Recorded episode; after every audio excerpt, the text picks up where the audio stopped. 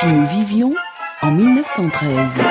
La chronique d'Antoine Pro. Au retour un siècle en arrière, comme chaque matin sur France Inter dans la chronique de l'historien Antoine Pro, qui préside par ailleurs la mission du centenaire de la Première Guerre mondiale dont France Inter est partenaire.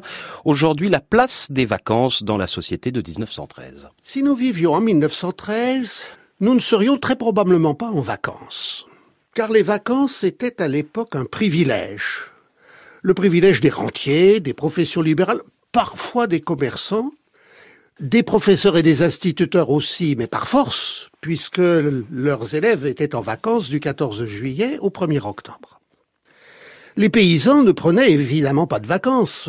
L'été était la période des gros travaux.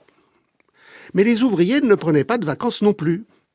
Car quand ils s'arrêtaient de travailler, ils n'avaient plus de salaire et c'était très souvent dramatique, car ils avaient rarement des économies. Quand le père de Léon Jouot le futur secrétaire général de la CGT, prix Nobel de la paix, quand son père était en grève, euh, ben, le jeune Jouot, qui avait moins de 13 ans, euh, allait travailler pour un franc cinquante par jour et ça faisait bouillir la marmite. La maladie, la grève, le chômage, pour les familles ouvrières, sont des catastrophes. Or, ce sont des catastrophes fréquentes. Beaucoup de productions suivent un rythme saisonnier à l'époque, comme aujourd'hui la mode, avec une mode d'hiver et une mode d'été. Les producteurs d'automobiles, par exemple. Eh bien, il y avait deux saisons, il y avait une campagne d'hiver et une campagne d'été, et entre les deux, il y avait un chômage saisonnier, mais qui n'a rien à voir avec des vacances. On estime en France à cette époque qu'il y avait 130 à 140 ouvriers pour 100 emplois disponibles. Donc il y avait toujours un volant de chômage. Nous ne mesurons pas aujourd'hui ce qu'était alors le poids du travail. La durée du travail était en moyenne de 10 heures par jour, voire 12 heures dans les usines comme les verreries qui travaillaient en continu avec deux équipes qui se relayaient.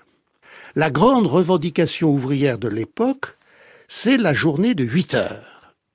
Mais elle ne vaut pas pour ceux qui travaillent chez eux.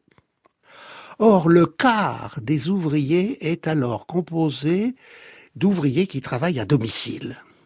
Le patron leur apporte la matière première à fabriquer, et puis il revient chercher le produit fabriqué et il paye un prix de façon qui est tant par lot. Le père de Jean Guéhenno, académicien français, qui est cordonnier à, Fougères, reçoit ainsi des pots tannés, bruts, et il les met en forme par l'eau.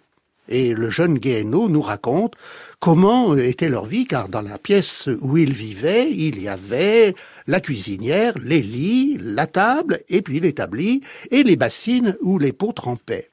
L'ouvrier qui travaille à domicile s'organise comme il veut. C'est l'avantage. Mais les prix de façon sont si bas qu'il est pratiquement obligé de travailler tout le temps. Il y passe ses jours et même ses nuits.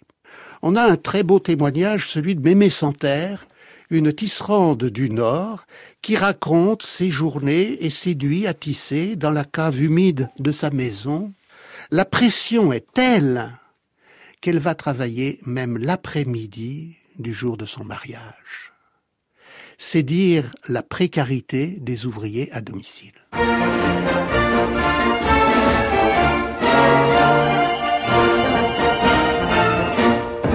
Antoine Pro qu'on retrouvera dès lundi à 8h05 dans la matinale de France Inter. Tout de suite la météo.